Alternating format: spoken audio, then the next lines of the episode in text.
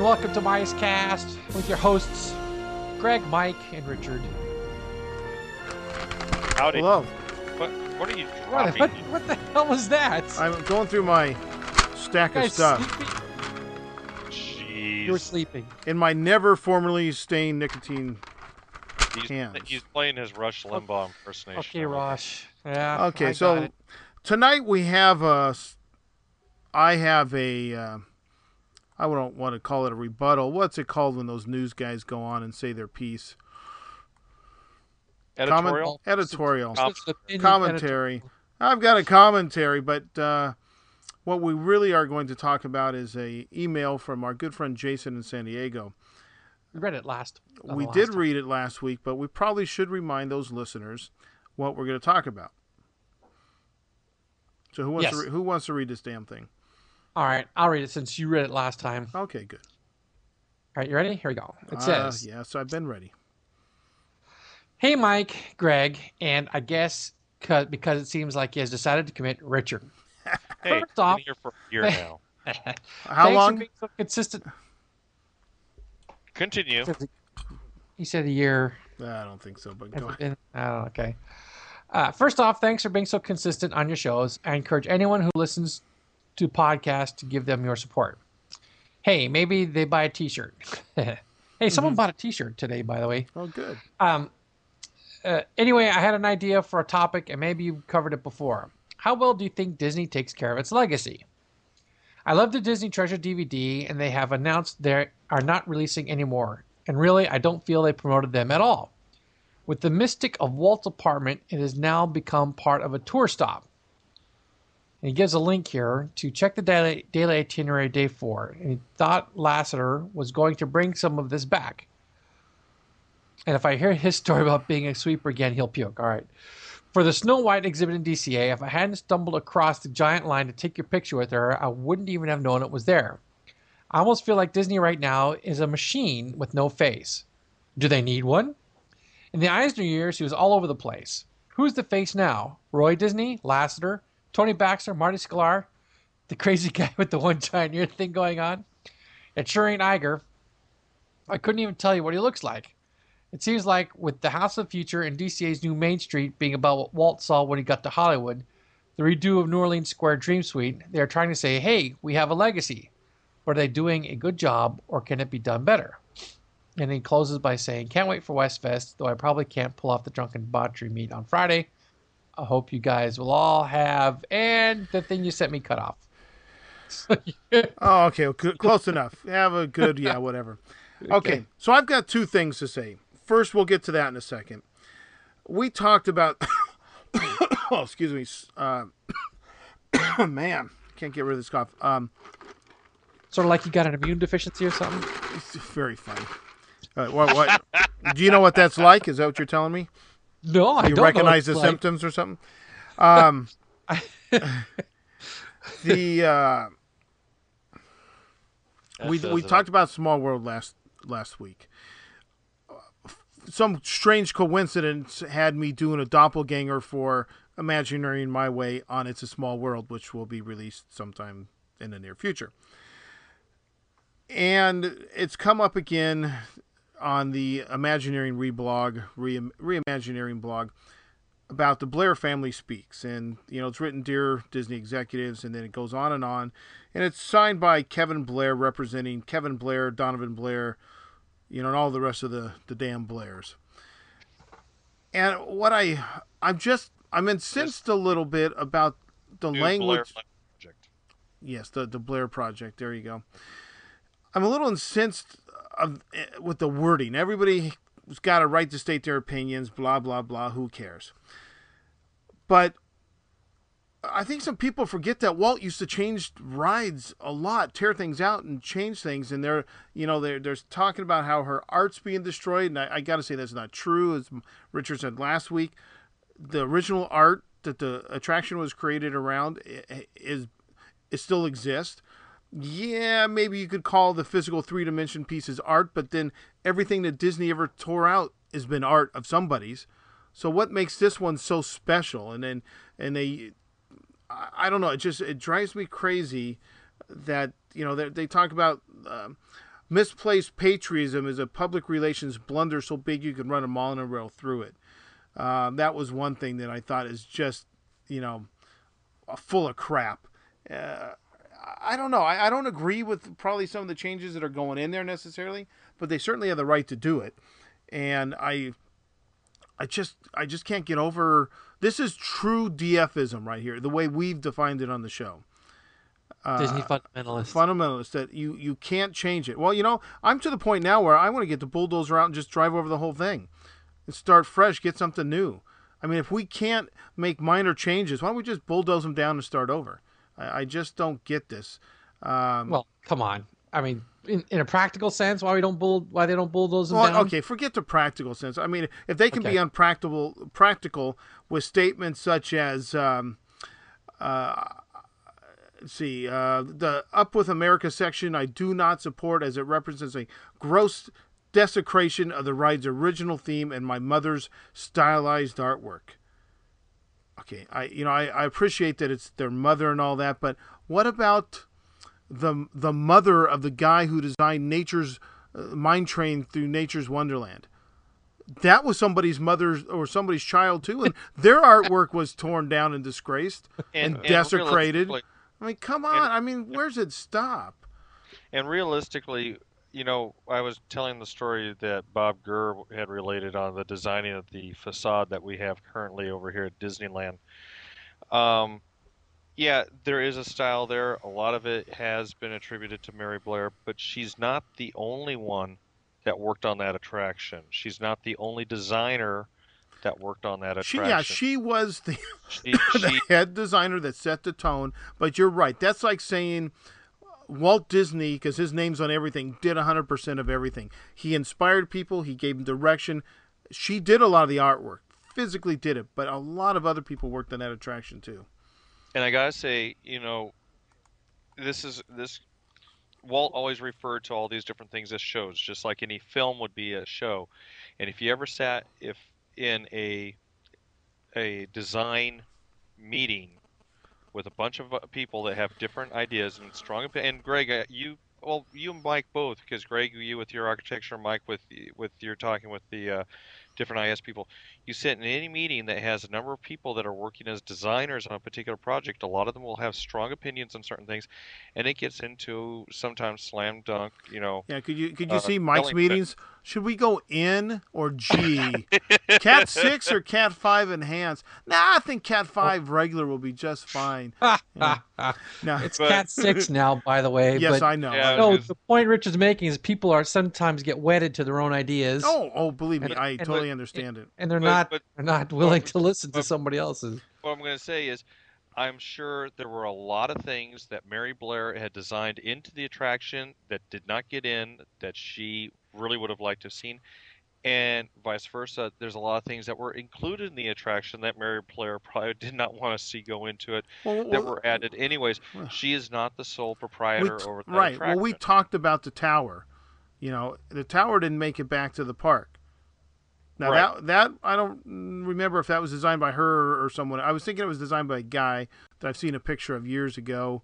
You know, in that little movie they did geez. about going I to. I think I remember who it was, and I, I Yeah, who cares? It, it didn't make it either. What about his poor artwork? You know, Yeah. the, the funny thing, one of the funniest lines in this is a former WED employee. Well, I thought they were cast members, but I am saddened to realize the uh, Well, degradation of the company's talent and focus in the subsequent decline. God, why can't I say that word tonight? Decline at the Disneyland park itself. I cannot believe someone from WDI was paid to come up with such an idiotic plan like this. You know, and again, just like those things that everybody loves to hate at Epcot, the little uh, leave a legacy rock things or whatever they are. Someone was paid to do it, and if you want to keep your job, you do what you get paid to do. You know, if it's if it's such a moral tragedy, uh, or you're so conflicted over changing "It's a Small World," then I guess you might as well get a job somewhere else. Well, you know, and I'm sure I know I've been in there in a position where there was a thing where, yeah, I actually had to question if I was going to do it, and I had to walk away from a job or two. But Oh, is that the new excuse? No, just kidding. Um, so I'm just saying, yeah, if you're if you're going to stay in it in the long run, you, you're right. You either do the job that you've been commissioned to do, or somebody else will get paid to do the job. Right, right. So let's move on off of that. Is I just I I just had to let that out because I, I I understand the feeling of you know if I was to see something my my dad made destroyed, I I would probably be somewhat interested. In in fact, I think if I was the Mary Blair family, I'd say, hey, you know, before you take it out, can we get that? You know, if you're going to take out the jungle scene or the Yeah. rainforest, maybe we we'd, we'd like to have it as sentimental value. That's probably what I'd be doing. And, Um, you know, I I have talked to a couple people that have been working on the project, and since we had our discussion last week on this, and to find out is this really what's going on, and they said, yeah, this is actually really going on. This is going in, into some of the discussions, and they described some of the stuff that they were talking about adding, and I'm really not all that certain it's going to be detracting from the attraction. Well, you know, again, we got to insert Disney characters everywhere we can, but let's let's move on and get to something else. And this will probably come up again when the tra- the attraction reopens, and we'll go from there. Oh yeah. But you know, Earl, Earl made a good point on when he chimed in about Florida's. Just because it's down for the year, a year doesn't mean it's getting some great makeover. In Florida, it had not been had a, I guess, a large or major rehab for some time. Everything got painted. Everybody got a new costume. Uh, you know, they added uh, kind of a miniature version of our exterior in the inside of the boat loading area Uh, and it looks like a pristine, clean attraction again. Nothing major really changed other than the digital. I think they digitized the soundtrack or put in a new speaker system, whatever they did there. Um, the average person going in and out probably wouldn't have known the difference. So it closed for a year, but nothing major really happened other than Well- bringing it up to the standard it probably should have been in for a long time. That's what I've been describing with the, what's going on in the world and what's described to me, except for this little part that we talked about.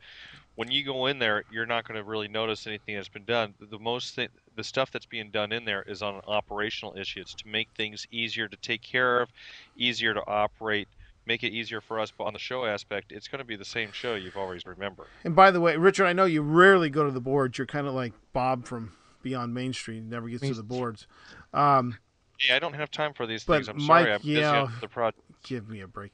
Mike got his hands smacked uh, by Earl for Oh, mistyping yes. "It's a Small World," which is all in uh, lower case or no yes. capitalized. Uh, uh, so I, I thought that was funny that he pointed that out. I kind of noticed it, but to me, it's not a big deal. Upper lowercase, I could really give a rat's ass about it anyway. Yeah, I explained my I explained my thinking. Yeah, I know you did. The- Okay, so moving on. People can go to the threads and read it. For those who don't go to the forums, now you have an excuse to go. I found something interesting this last weekend before we get to our topic that I thought the general public out there might find interesting also, because I recently got an email that said, What happened to your Knott's Berry Farm show? And I responded back that we just haven't coordinated the time because we actually want to go out to Knott's Berry Farm and do the show there. We just Correct. Haven't coordinated yet, and I know uh, Galactic Hero from the boards, uh, Jimmy would like to go with us because he practically uh, grew up in the park. Also, uh, I took my 96 year old grandmother to breakfast at the Knott's uh, Chicken Dinner Restaurant. Breakfast at the Chicken Dinner Restaurant, and they have these little knots through the years. You know, 1920 through through 2007. I just found a bit of tidbit of information that's Disney related that I don't think well, it could wait for our not show, but I want to do it now. It's got this little blurb about 1955, so I, my eyes kind of jumped to it. And it said Walter and Cordelia attend July 17 opening ceremonies of Disneyland and return to find the farm parking lot filled to capacity. Despite rumors to the contrary, Knott's Berry Farm continued to thrive, enjoying its best year ever. Huh. Yeah, that's cool. Yeah, I thought that was that was pretty interesting because uh, on that other show of mine, Imagineering My Way, I did a sh- uh, a little piece on the Pacific Ocean Park, which was built to be a direct competition to Disneyland, and actually, for a few years, outdid Disneyland on daily attendance. The whole story of why it didn't make it in the long run, don't want to go into now, but it actually was beating Oh, Disneyland for a while. the roller coaster said people plunging to their death. Oh, that's just a minor bump in the road. That might have something to do with it. Now, what what a lot of people don't realize with knots. Here's the kind of interesting thing. You know, their their first ride went in 1960. That was a Calico Mine ride. They didn't get another ride until 1969, which was the log oh. ride. But they didn't start charging attendance until 1968. In 1968, the amusement park is enclosed and a general admission fee is charged for the first time. So it had been operating with a quote unquote theme park since about 1952. Because in 1952, Walt bought the last operating narrow gauge railroad, the Denver and Rio Grande, and he moved it entirely Walter to Knott's Knott, Berry Farm. not, not Walt Disney. Did I? Walter Knott, yes. Oh, oh Walter oh, thank Knott. you, thank you. I'm yes, I knew that, but maybe not everybody else did. Good, good catch, Richard. In 1954, they built a birdcage theater, which is a, a replica of the one from Tombstone, and they've got their whole Calico Ghost Town thing going on. It's all free. It's to entertain people while they're, they're standing Wait- in line to get a chicken jelly. dinner. Or jelly, and you know he invented the boysenberry. Blah blah blah blah blah. No, no, no, no. He did not invent the boysenberry. According That- to the company shill paperwork here, he did, and I will tell you, and then if you want to go off and do your Google search, you can do that.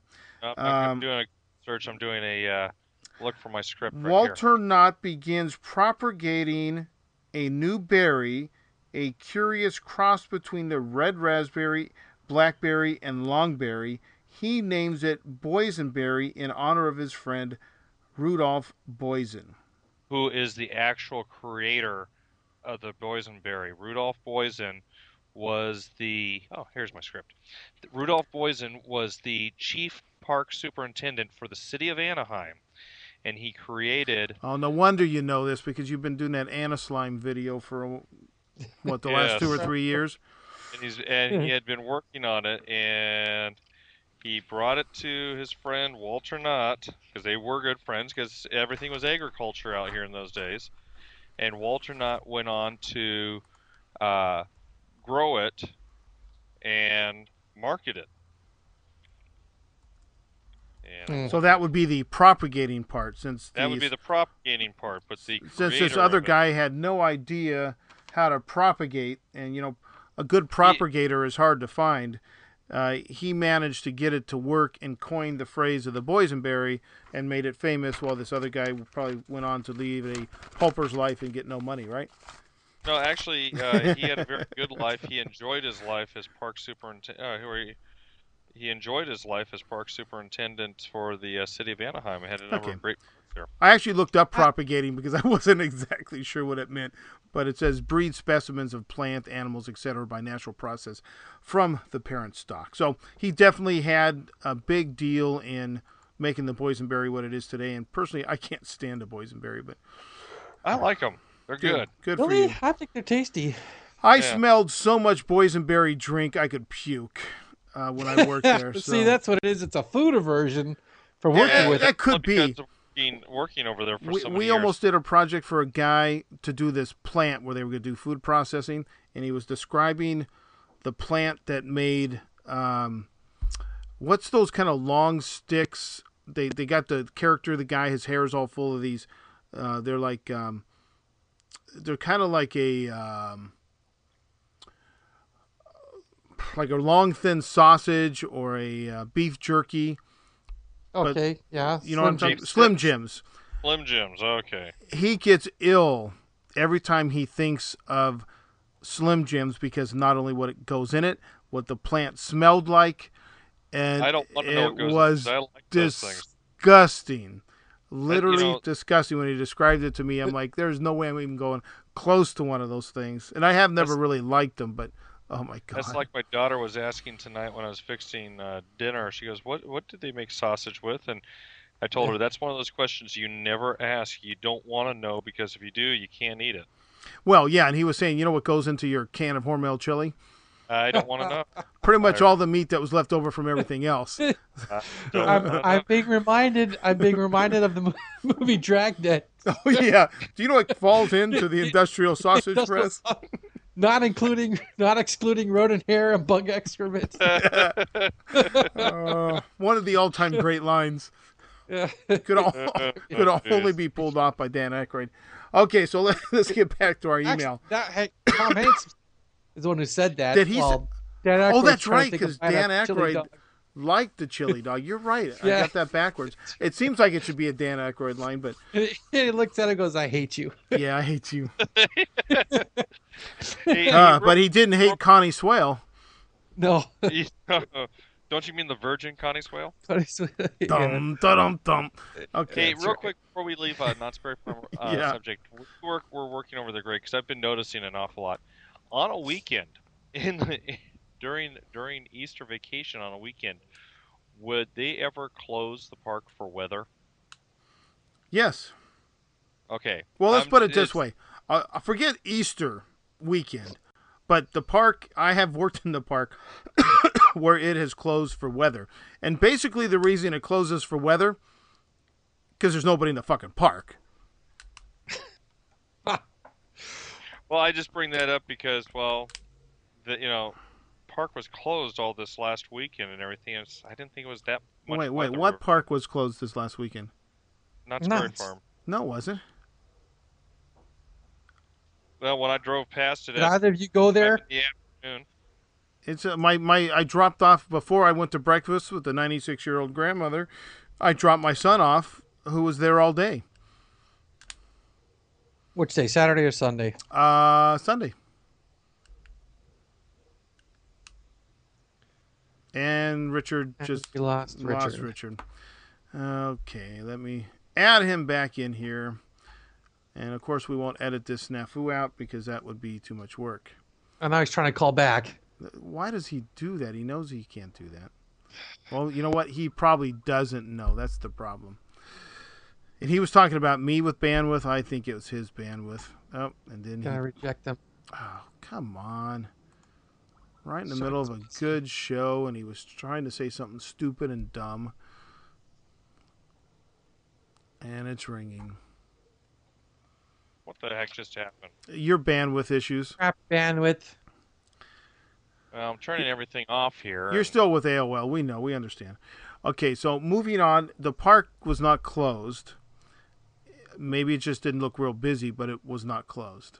Okay, maybe that was the case, but You know, it, sure- it's a unique situation where that park keeps lowering the price while everybody else's is going up. So, um, you know, it was quite open.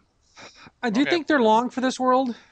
I don't know. Do I they think they enough- do they still make enough on Halloween Haunt to cover the whole to hold them over for the rest of the year? Well, that's was the um, the theory when I worked there. Even that that one event carried them through the whole year. Uh, you know, I went in, took my son in a couple years ago on his birthday, and it, you know, it wasn't packed, but it was busy. I mean, you don't have to have a sellout crowd every day to to make money. I used to know when I worked there what the the the attendance per day had to be to break even. Uh, just like at one time, I could probably tell you what Disneyland's was. I just have totally lost that thought. But you know, you, th- there is a break even, and I, I don't know what it is. And it, uh, believe it or not, it's not as much as you'd probably think it is. You mean Okay. highest numbers? I probably think it is. yeah, let's say you know, like Richard used. I used to say, "Man, we had thirty thousand people today," and he's like, "That's nothing." But for Knott's, because of its size, thirty thousand was a lot of people. That was packed. For Disneyland, that would be a nice afternoon. For Knott's, that was packed. Um, and I Yeah, want to say, I want to say probably nine to ten thousand. It's a guess, totally pulled out of my ass at this point. Uh, was a break-even day I for. don't want to see anything pulled out of your ass. Thank you. That's quite all right. Um, so you know, let's say Disneyland's was fifteen thousand. I don't know what it is today, but there is a there is a magic number for break even, and they Disneyland's breaking it almost every day. Uh, probably is breaking it every day. So So should we get back to our email? Yes, Sure. and subject of tonight. Okay, so first let's kind of go uh, one by one by one. Yes, go buy shirts. He wants people to buy shirts, so we will encourage that that thought. Um, now, the, does Disney take care of its legacy? He's talking about the treasure DVDs, and they don't really promote it. And I don't know, other than you know the occasional things coming out of the vault, or it's going to go back in the vault. Uh, th- there's maybe a big splash that you know the mermaids coming back out after 20 years, or or whatever it is a lot of their videos that come out aren't really promoted. They they're just out. You know, you go into the DVD Planet or whatever store you prefer, and there's a you know There they are. a huge rack of movies that you didn't even know were out. You know, um, I don't really necessarily fault or applaud them either way on that. As far as the the uh, treasure CDs, uh, I, I'm I'm not that I'm not that broken up about that either because they go through phases. I uh, Richard Well, I can was remember when they first. Can I finish my fucking thought? When No. they first started bringing out uh, limited video sets, there were out of the you know the vault videos. I remember getting Dumbo. I didn't even open it for a while. I thought, oh, you know, it's the first movie on on, on video. Uh, it goes away. It comes back. They they tend to to rotate and uh, take things away for a while. Like Beauty and the Beast isn't available on DVD right now. And I, I didn't realize that till I went to, to buy it, and I'm like, oh crap! So I got to wait till whenever they pull it out of the, the vault again. It was just out not too long ago. uh, it's longer than you think, But but, the- I've been looking for it for three- over. All right. Well, within the last five years, it came out. Oh yeah, yeah, yeah. And I we missed buying it, and you know, I think I might have it on Laserdisc, but regardless, it's uh, um, I, so that kind of thing doesn't bother me. Yeah, I like the treasure DVDs, but again, to keep people buying it again, you you, you stop them, you wait a while, you bring a kind of a different version of the same thing out. Well, um, It was. Now can I jump in? yes, ahead. I guess I paused long enough for you to jump in. Um, Okay, Richard. So what go ahead. say- what I was going to say is one of the things is with the uh, Treasure series, it, it is advertised, but it's just not advertised like in the Target circular or on or on television ads. If you go into some place like Disneyana or where you actually find these type of things, the uh, regular blog spots, they mention that certain of these uh, treasure, the little tin can videos, are coming out. Where where was that, Richard? Disneyana or the various Isn't different uh, Disneyana a store on Main Street? Disney has a store on Main Street. It's also a magazine. It's also a website too. So go that figure. yeah that Disneyana magazine I believe is something that rates or keeps track of how much collectibles are worth. Right, but the thing is, is there they do advertise it in like the NFFC and that type of stuff. That Okay, but, okay, you're yeah. talking about narrow bandwidth of uh, of advertisement And- here. and those and those are mostly those are many of the people that are going to be buying that type of stuff. And Again, the, na- narrow bandwidth. He's talking about why aren't they mass mar- marketing? Like you know, when the Mermaid came out again, that was a big mass market Oh my campaign. gosh, they t- toys and all kinds of crap. I think that's Like- what he's looking at uh, because maybe the average the average person isn't in an FC, isn't getting a Disney's collectors magazine. So if you want to expand your market, why aren't they showing it to more of the world? uh, I don't know. I don't. I'm not in their marketing department. I don't know. I'm not. That's a good thing. Their their their thoughts are. But the thing is, is they do mention it. Are there more coming out? Yeah, there's more coming out because the uh, one that they just brought out recently that had the Disneyland USA film that was remastered onto it. They're going back and remastering some of these since they got a lot of the original negatives so, back so are, out. so are you saying that Jason is is incorrect that they have not announced that the Disney Treasure DVDs are being discontinued? The last I heard, they are not being discontinued. They are actually thinking of some new ones to bring out. That's So the what? last I've. heard. Maybe they're not Now, I could be wrong, but Well, that the could last I've be true. Maybe they're not Disney Treasure DVDs. They're remembering Disneyland's past DVDs. See, that's what I'm thinking. They changed. Maybe they're changing the marketing scheme of it all. that could be too. I mean, you do you do need to change. Like you were just talking about Dumbo. When we first saw Dumbo come out, it was like, oh yeah, this is the thing. Dumbo's come out several times since, and it's been marketed different ways each time. Yeah. Okay, so moving on. Um, uh, you know the Mystics of Walt's apartment. I are they actually touring people through that thing now? You know, I took a look Um, at his well- website. Yeah. Go ahead, Mike. You started to say No, something. go, go ahead. Go ahead. Go ahead. I was taking a look at the website, and lo and behold, on first of all, it's Adventures by Disney Adventures. It's that new uh, vacation planning uh, that Walt Disney's Travel's been going through, where you have like a personal concierge slash assistant that goes through you with you on this guided tour of wherever. Some some of it's in Europe, some of it's Africa, some of it's Asia, and on this particular tour in the Southern California area and their quote unquote Hollywood tour, they bring you into Disneyland and DCA and they give you a special VIP guided tour of the backstage area, which in the uh, their advertisement includes Walt's apartment. I forgot what just annoys me to hell, and I just clicked on the website, The music. and it's I couldn't hear a word you said as I'm looking around for the audio off. which is very well hidden. It is Yeah. kind of just slid right in there with some other. I'm like, crap. Uh, It, it, it just but it- annoys but- me. But anyway, go ahead, I think the Disney apartment that they're taking you on a tour is the firehouse one. Yeah, that's what I meant. That's, that's, That's, what he that's said. I'm thinking it is. I, yeah. what when I say Walt's apartment, I don't think of New Orleans Square because it never really got finished as his apartment. So I fact, assume the Main it- Street. the way it looks today is nothing like what the original plan was.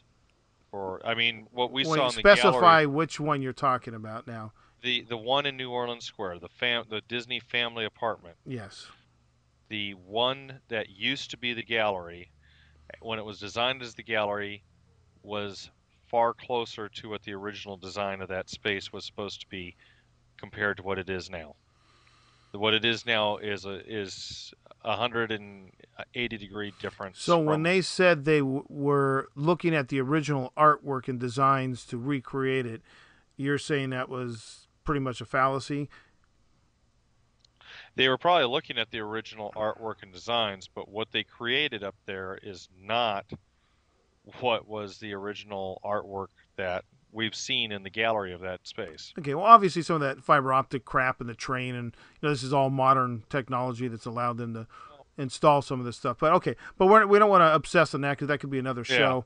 Yeah. show. Um, so now we're passing that Disney destination crap, and you know, let's see. I thought Lasseter was going to bring back some of this, and, and I, what I didn't get is what that had to do with the previous statement. I got to say, I kind of missed the Yeah, the importance a of that paragraph.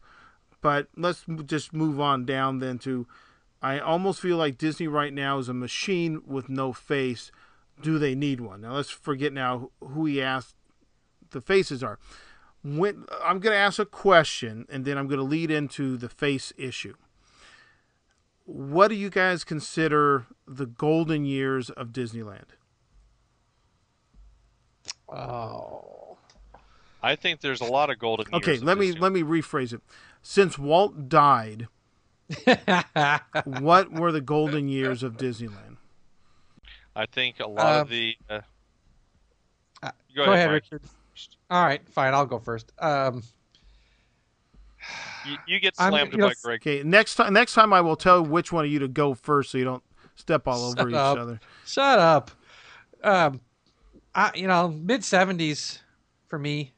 You know, they had lots of good stuff going on. Okay, late '60s, mid '70s. To you, that was I the I fun said- time, a just said- classic time of the parks.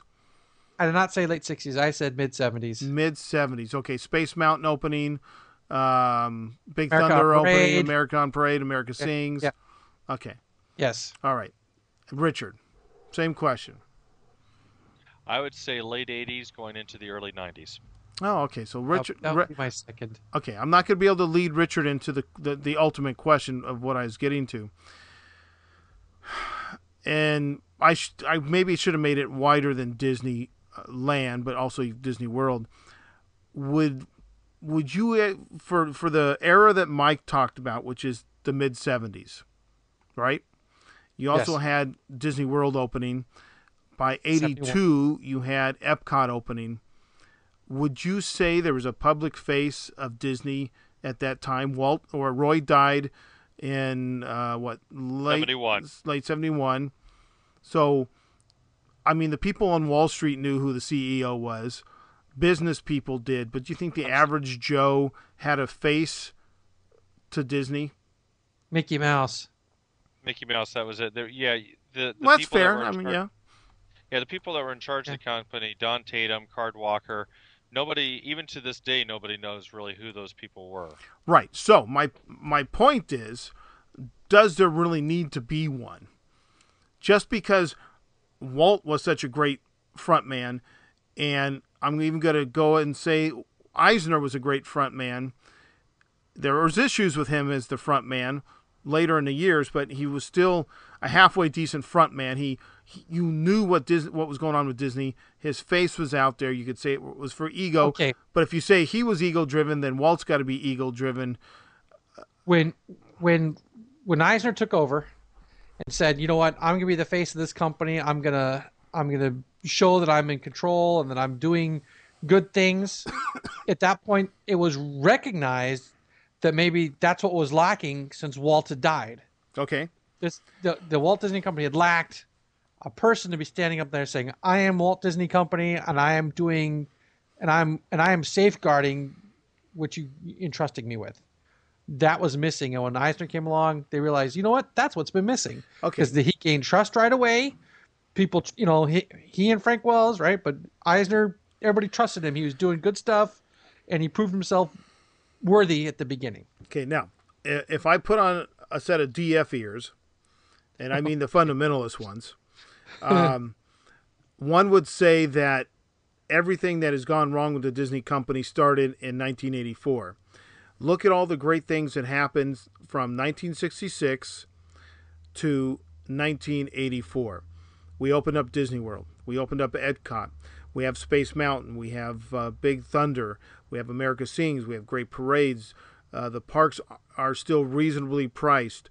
Uh, the the crowds aren't uh, so horrendous you don't want to go to the park. Um, about film the, the, properties? the attractions were classically done. Okay, now I will play. What about the film advocate here. properties? Oh well, yeah. The I'll film properties, advocate. Rich, Mike, are you're you're correct. There was no great film property, but on the other hand, animation was still hand drawn. Some of it was not so great, but people knew what they would get when they went to a Disney movie, which is Absolutely, totally family, family friendly. enter- Yes, Now you get a But PG from- movie from Disney. They might be talking about sexual acts you really don't want your kids to know about. but from 1966 to 1984, Walt Disney com- considered itself the company considered itself a film company first. Yeah, no, I I, I would agree And- with that. and in that era, you know, yes, it was decent era for the parks, but in their primary focus, it was crap time, and But let, that was let me part of the reason why. Go ahead, Richard. let me play devil's advocate to that. Okay, Walt Disney World open, created during Walt's time. Epcot open, created during Walt's time. Oh, Space whoa, Mountain- whoa, whoa, whoa, Rated- whoa, Ah, whoa, whoa, whoa, no. whoa, whoa! Stop, Richard! Stop! Wait, wait, stop! let- stop! let- let- stop! nope, nope, nope. You, No. you. All right, let- fine. Go ahead and spew your debauchery diatribe Not the crap. debauchery. It's just for it's We- just wrong. Yeah, Go ahead. the, com- the company was coasting on a lot of ideas that had been go- been thrown around for about you know the last 10 years they were for the most part was coasting and that's what caught the company in trouble i think it, by the early 80s where suddenly they were kind of okay yeah they did have some ideas and they were doing a lot of things on the on the side that they were doing great but it also started looking at the company making it look worthwhile as a takeover prospect. Okay, let's forget about yeah, yeah, we know. No, yeah, no debt, lots of cash, blah blah yeah, blah. let's forget about that and forget about you know they made movies on the premise of what would a Walt Walt what would have Walt done or made, What but would the Walt do? the parks were not actually doing that bad. Um, they were actually looking into getting into the transportation business because the Wedway and the People Mover were proving to be feasible ideas, and they, they actually dabbled in the People Mover uh, thing for a little bit. But uh, Houston, or was it Houston's airport, or is it Dallas Both Fort Worth? Houston and Dallas Fort Uh, those were um, tenuous projects for the company based on one senior executive that told me a little story on the way to the airport. But in general, the park did well. And do you happen to know what the last greenlit, personally greenlit attraction that Walt greenlit was? No, what was that? I okay. I may be corrected here, but I'm 98.9% positive it's a bunch of bears. Country Bear. Yeah, that sounds that sounds Okay. somewhat familiar because So- that was for uh, the uh, Uh, ski lodge. Yes, it was. Epcot, Richard, the idea of a future city, yes. This theme park, not even close to Walt's dream. So that they came up all by themselves. and they did a fantastic job, by the way. Uh, By the way, Big Thunder ran, or I mean, Big Thunder, Space Mountain. Now, granted, Space Mountain, he had an idea of a uh, a ride in in the dark or in space, but still realized after his death, without his supervision of artwork, blah blah blah. I think they did a hell of a job. Where they lacked was in in film. Their films were, you know, singles and doubles. I, I don't even think there was a. Tr- eh, there might have been one or two triples uh, in their day. All right, well, Walt, you but, know, from from Walt's death until '84, I'm trying to think of, you know, there's the whole love bug business. no, forget that. That, but okay, you had that, but you had bed knobs and broomsticks. Uh, that Yeah, might uh, have been on the boards before shoes. before he left. Um, and that whole, um, that whole what was the name of the school for Kurt Russell's little comedies there? oh yeah, uh, uh, brain, like a- brain, brand. Um, The it was Computer all Wore Tennis Shoes was the first one. right, and they're all on the World's Disney Strongest Man. Studio lot. That the, the campus Yeah. is the Disney Studio, which I always found Yeah, funny. What was the name of the stupid school?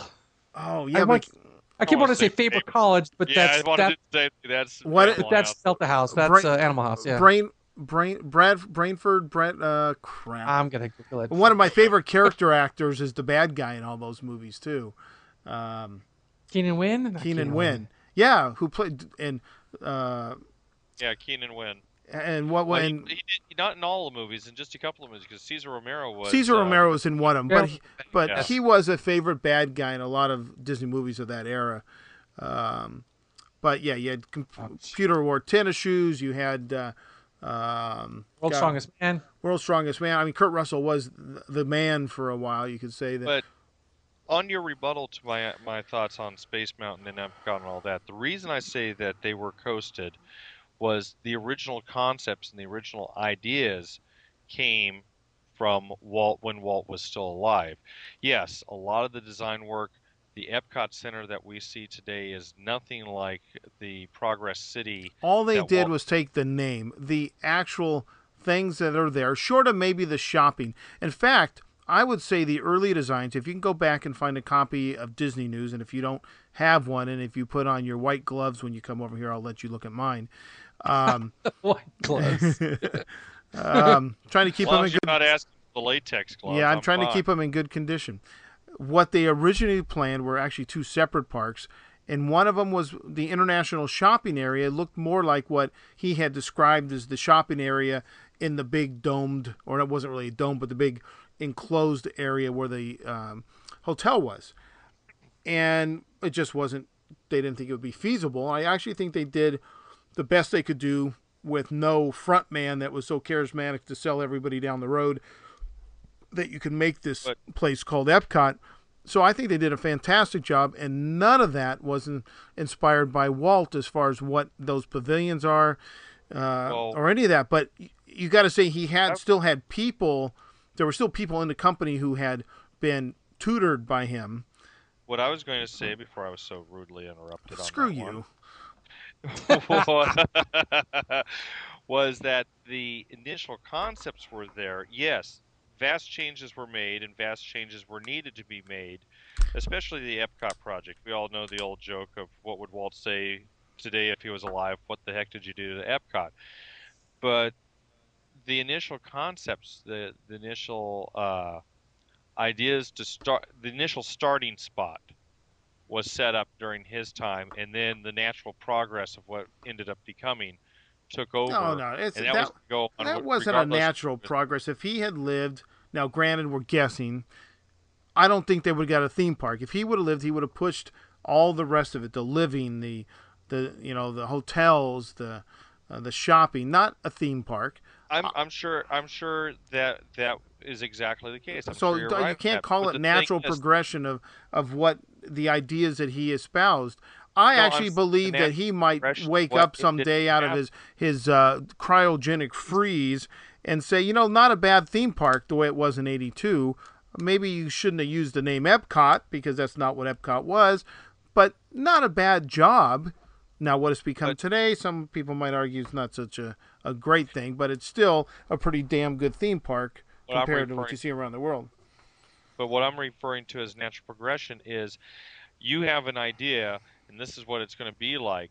Now, you give it to a bunch of designers, they're going to progress on the idea, just like what we were talking with Small World. There's going to be arguments on how things are going to be, on how things are going to set up, and you have a progression of how it's going to end up becoming. Are you honestly you- wait, saying? Wait, wait, wait, Are you wait. honestly saying that if Walt would have lived, the natural progression would have been to get it into a theme park rather than what he wanted? I'm not going to answer because I'm going to finish what I'm saying. If you, if now, if you were still around, you would still have your input going into how that progression would go. But if you're not around, it's going to have its own progression going forward. Walt wasn't around for the progression of Epcot. So, of course, Walt's input wouldn't have been involved in it, but it's still going to have a natural progression of here's the starting spot and here's the finish spot. You're going to see a progression going forward. That starting spot was still started and initiated during Walt's time. That's what I'm saying. Uh, When, I don't. I don't buy it. It's get- so far off get what he was. when we It's get it's not saying taking the, the the Magic Kingdom, you know, the finished design and it varied a little bit from what he might have saw. That's natural progression. but when you Epcot, from what he said to what it is now, that's not national prog- uh, progression. That's what can we do to make another theme park to make some money and still make people think that this was his idea. but you get into the 80s, you don't have any. You don't have near as many of those original initiatives that were coming in. And I think that was one of the great things that Eisner brought in. A lot, a number of the people that Eisner brought in kind of reinfused some of these new ideas to start building on new i- new ideas, new concepts. That's where you started getting your ideas for Indiana Jones. That's where you started getting your uh, for the attractions, not necessarily the movie. That's all George Lucas, same as Star Wars, but getting some of those attractions in there where he's trying to put in new initiatives going into it. So you're crediting Eisner with bringing people in, not using the talent that was already there, i.e., Tony Baxter, Marty Sklar. Uh, Well, they still used the talent that was there too, but their new initiatives, something that was that was the first, you know, you we talk about Epcot, who coined the phrase Epcot? But when you talk about doing the Star Speeder 3000 and Star Tours, or Indiana Jones and the Temple uh, Temple of the Forbidden Eye, um, those things aren't traced back to Walt. Those things were traced back into the mid 80s, mid and late 80s. yeah, okay. Uh, I- uh, America Sings, not traced back to Walt. That's Uh, true. You know, let's see. Big Thunder, not traced back to Walt.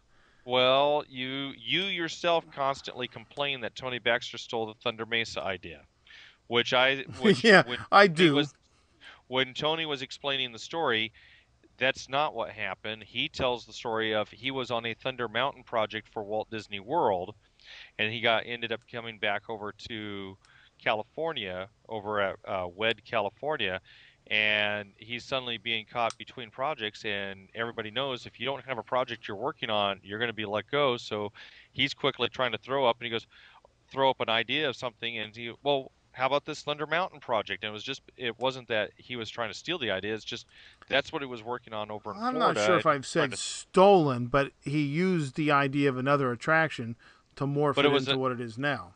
But even he says it wasn't his attraction. It was just happened to be the one he was assigned to in Florida before he got out here in California. And when he was trying to find something to work on in California, he threw the idea of, well, let's build a Thunder Mountain here in California too. And as part of that, he was a model maker and he built a model to show off on how it could look. And everybody thought it was such a great looking model that he that's where he got his big credit and big start on things. Yeah, there. see, and that's where I think maybe some changes have happened at WDI, and I'm speculating because of stories I've heard the way it used to work.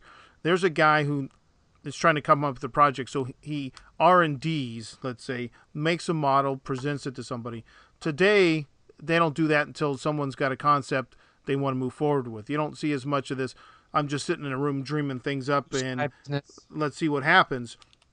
They, they decide they're ha- going to have a blue sky meeting with these certain parameters. It's not exactly blue sky. Blue sky is just, hmm, hmm, ah, this is what I got. Not, hey, let's have a blue sky meeting to make a elevator ride that drops. and that that can be kind of the uh, excuse me that can be kind of the thought where we had a discussion years ago when we were working together at, at Disney and we were trying to make a film for a annual party that we were setting up. We didn't And try. my- We actually made one. We did make one, yes. I, Pretty I still, bad, but- I still say loosely tried.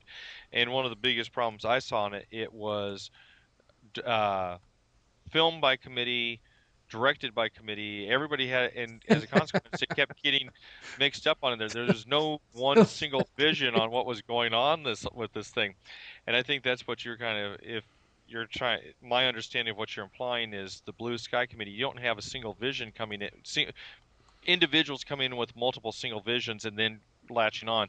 You have a committee that's trying to come up with a vision amongst themselves.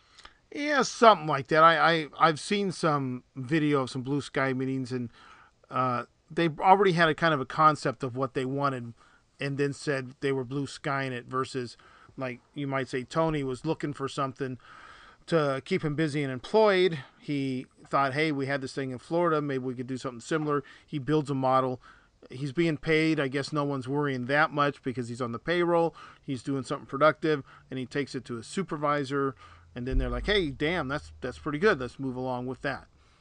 You know, that's I don't think I don't hear that kind of stuff going on like you used to hear it going on. Yeah, and I, I'll agree with you on that. It, it's really gotten into a. Uh, I hate I hate to use the term bean counters, but yeah, it, it's getting more into uh, instead of just dreaming up dreams and then finding a way of doing them, it's going into more feasibility studies first, and then let's dream up something that's feasible rather than come up with the dream first and then find a way to make that feasible. Yeah. So back uh, back to the the the front man. when it's pretty hard to follow Walt, Roy. I mean, um, Eisner sure got out there. Was on the TV show. You saw him a lot. You know he he became a you know a front man. I don't really know that a front man is all that necessary.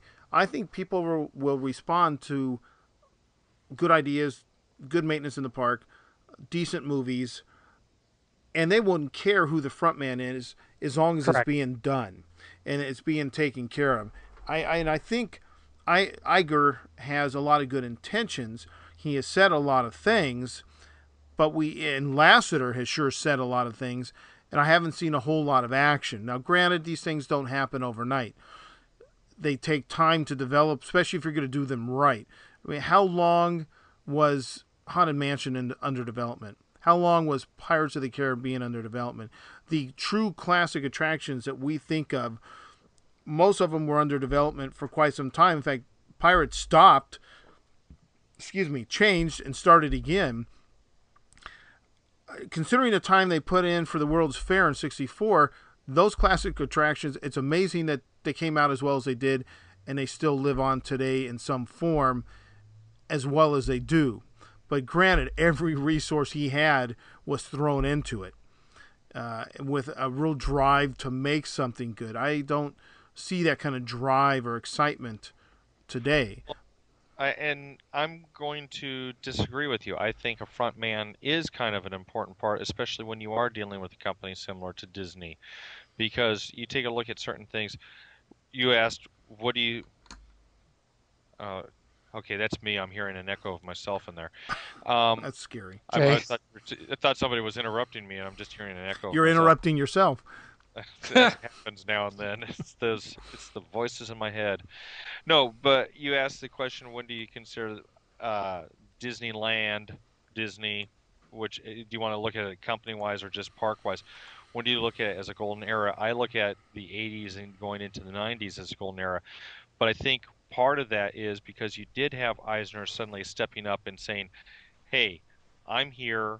I'm the man the but essentially the Harry Truman, the buck stops here, and you suddenly have people believing in this person. It's not just people believing in a co- company; it's people who are believing in Michael Eisner. You can say the same thing with Chrysler. When was Chrysler at its premiere in the last you know couple decades? It was when Lee Iacocca was there, and Lee Iacocca stepped up and said. I'm the man. I'm the chairman. I'm going to sit here and I'm going to help take this company. Suddenly, Chrysler, uh, you know, people are believing in Chrysler and the stocks going Yep. sky high Yeah, and everything else. Okay, Richard let, let me let me let me ask you this, Richard. The heyday happens to tie in, and your golden heyday uh, of the time you worked there. You were young. You were I, I, an idealist, and I'd like yeah. to say that you still are an idealist and haven't really come into you know grips with the real world and your age and all that. But that's a show for another day. Um, when no, we're we were going to do Dr. Phil. Thank you. yeah. when we were kids, Richard, think about the Yes. times, you know, we went to high school across the street, and had to be tortured by the ambient sounds of the park, you know, penetrating into the classroom, which was was torture in my opinion. Uh, when when we went into the park and we, time going to class. Was that Sorry, I was concentrating on class at the time. I didn't notice. sure. Um, Okay. when we would go into the park and almost every time we headed for the Disney showcase, the first thing. Did we really care or know who the front man was? I mean, I was reading some of the Disney News magazines. I knew some of the names, but really not the importance of what those people did. Um, all I cared about is what they were previewing for the next attraction. When I watched The Wonderful World of Disney on Sunday night, I didn't care that Walt Disney wasn't introducing the show anymore. All I cared about was some good entertainment. So I'm not sure if the average Joe needs that spiritual leader like you did. Now, within the company, I might say that's a different thing. I think Iger or Lasseter or Baxter or the crazy guy with the one giant ear thing going on internally can make a difference for the culture and the um uh not the camaraderie the the um Just the the, the, culture, the the culture the culture the environment to inspire them to do more and do better yep. I don't necessarily know that Feel- necessarily Feel free to take risks. Right. Right. I don't think that necessarily has to be a public figure, but if you can strive to do that internally Who was the and it's seen the ear? externally, it's Joe Rhodes or Joe Rohde or whatever they. Joe Rohde. Joe Rohde. Uh, I forget. Okay. Guy Yeah, works guy- there doesn't even know. Don't don't go there, Mike. It's just it's pathetic. Okay. Um, I mean, that's the way I see it. I don't, you know, in fact, after a while, and I, you know, I liked Eisner in the early years, I admit it. And even towards the end, I just, in some way, I maybe I empathized with him or felt sorry for him because of the way some things were going, but he made some stupid bonehead moves. But, uh, yes, he did well when he was there in the early years. But again, I, I, at some points, I'm thinking, do we have to see him again? You know, he's on the cover of this magazine. He's talking to that guy. You know, really, the people who care are the business people, the insiders in Hollywood, because it's really about, you know, patting myself on the back. I will just want the company to give me what I expect it to give me and give it to me well. I'm paying good money for this or that. I'd like to see a clean park, a park with new attractions, a park that doesn't look like it's aging. Uh, now, granted, when Mike Eisner walked in, the park looked like it was aging. It was kind of reaching that point where they need to do something, but Yeah. it didn't have to be announced publicly. Eisner could have come in and shaped that place up without ever turning it into the the giant company it, it is now. In fact, the fundamentalists will probably say that he ruined the company. It was so much better the way it was. But a lot of us know realistically some things had to happen. Did they have to happen the way he made them happen? Probably not. They still could have been successful on a smaller scale. But you can't argue that the shareholders they have done well well enough you know. The, the small shareholders really don't see that much return. The large ones do. They've employed a lot of people given a lot of people jobs.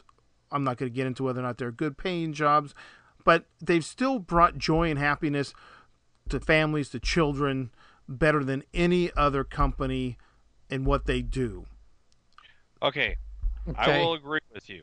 I will agree with you. To the average 15, 16, or 17 year old that's going into the park, such as we were when we were in high school, yeah, who runs the park doesn't matter so long as I'm having a good time and it's I can still afford to be able to get into Ride's not going to break. It still does gonna what you i mean you don't care who you buy your pot through you- as long as it's good what- pot and you have a good time right? And- and i'm you just know what? kidding. I'm just kidding. Even even even even how clean that cube is probably really didn't bother me back then. I probably didn't even notice that back then. but you're absolutely correct when it comes to the culture of the company, and that's where Disney tries to sell itself is on its culture. when you're dealing with the, you know, the thousands of people that are working for you, they need a leader that's going to inspire them to do more and be better at it. When you're dealing with uh, your Hollywood moguls, they're going to be investing millions of dollars into your next project, whether they're bankers, whether they're fel- they're just investors. They need a person that they can see out front that they can feel that they can trust and and be going to.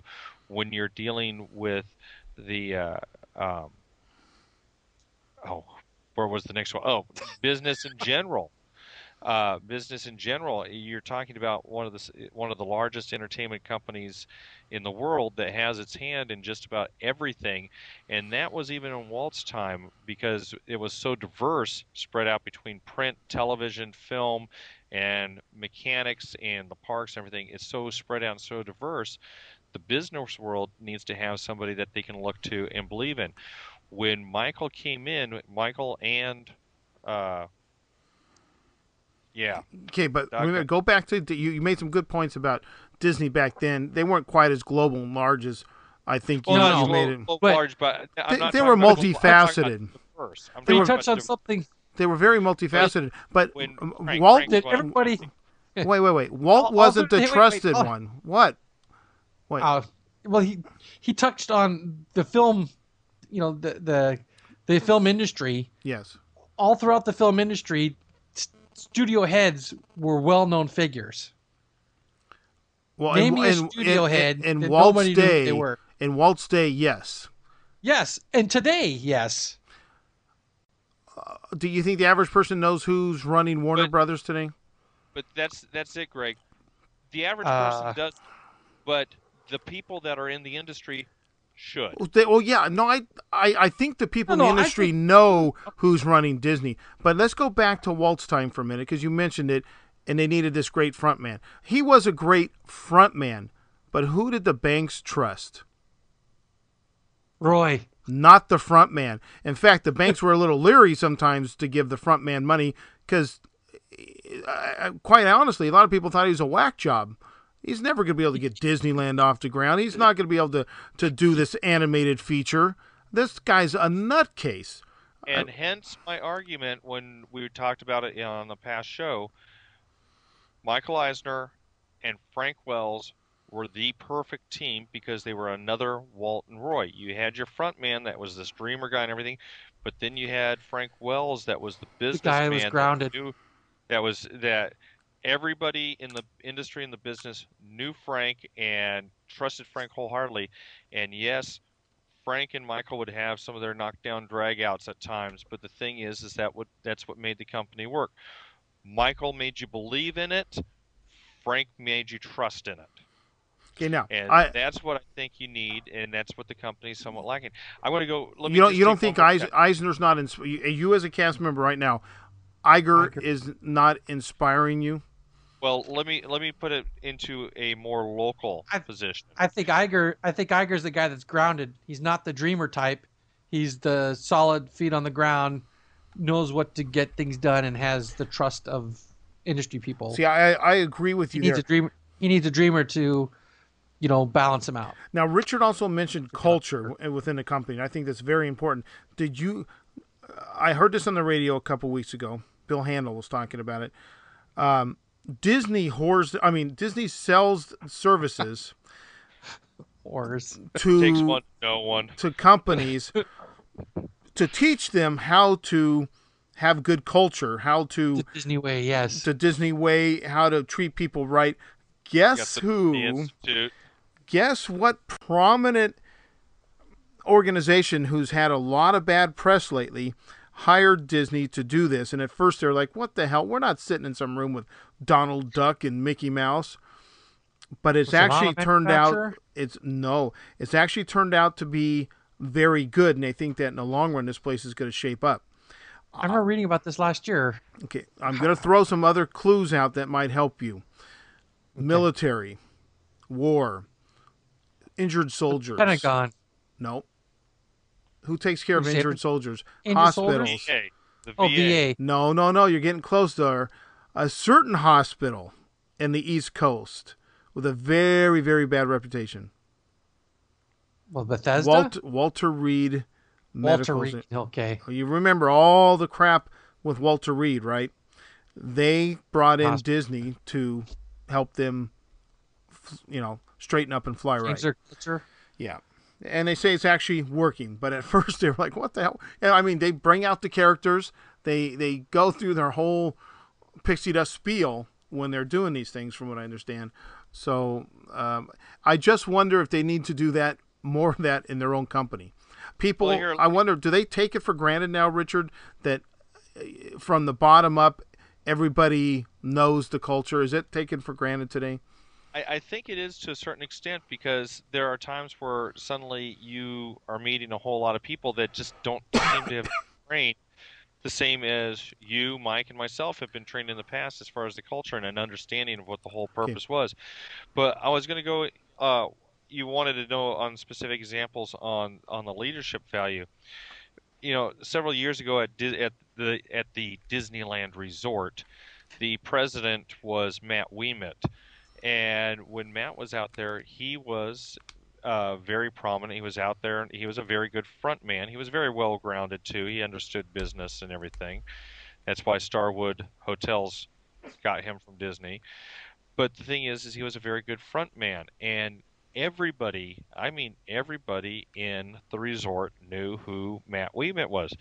Your regulars that would come in, your regular APs that were there, you know, two, three, four times a day, oh, I mean a week, uh, they knew who Matt Ouimet was. Yeah, one of the biggest complaints that you hear now with people that have been around for more than three or four years that were there during Matt's time, and even from your uh, regulars that come in, is who's Ed Greer? Where's Ed Greer? What does Ed Greer look like? Because he's not that he did. He's a good businessman, but he's not the type of personality that goes out with the people the way Matt was all the time. And I think when you're dealing with a culture specifically like Disney, you need that combination. Yes, you need that you like you constantly keep harping on Greg, it is a business. You're absolutely right. It is a business. It's there to make money. It's not to lose money. But with the culture that it's trying to inbreed onto everybody, Inbreed? inbreed. The culture is trying to breed upon everybody here, or breathe, I should say. The culture is trying to breathe upon everybody. It needs somebody that is inspiring, like Mike said, kind of a dreamer that's out there to make you feel like you can dream the same dream too. Yeah, but you know what? Some of what I saw when I was there, for one, and I've I've said this many times, when uh, Dominguez and uh, Nunes was in charge of the park in my early days, it was rare to see either one of them in the park. I saw maybe Dominguez a few more times, but partially because his office was two floors above us, and you'd pass in the elevator on the way to the can, um, things like that. It was rare to see Nunes walking around in my day because he spent most of his time in Florida.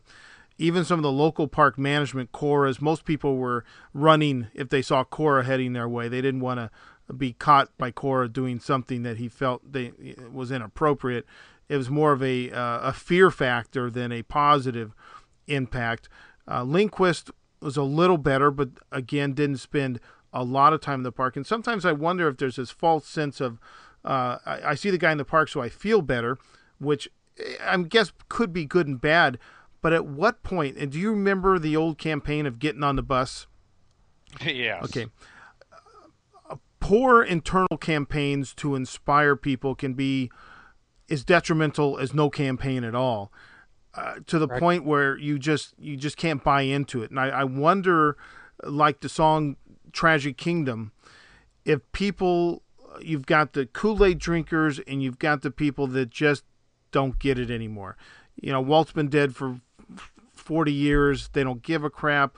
They just want to go ride, uh, you know, fast rides.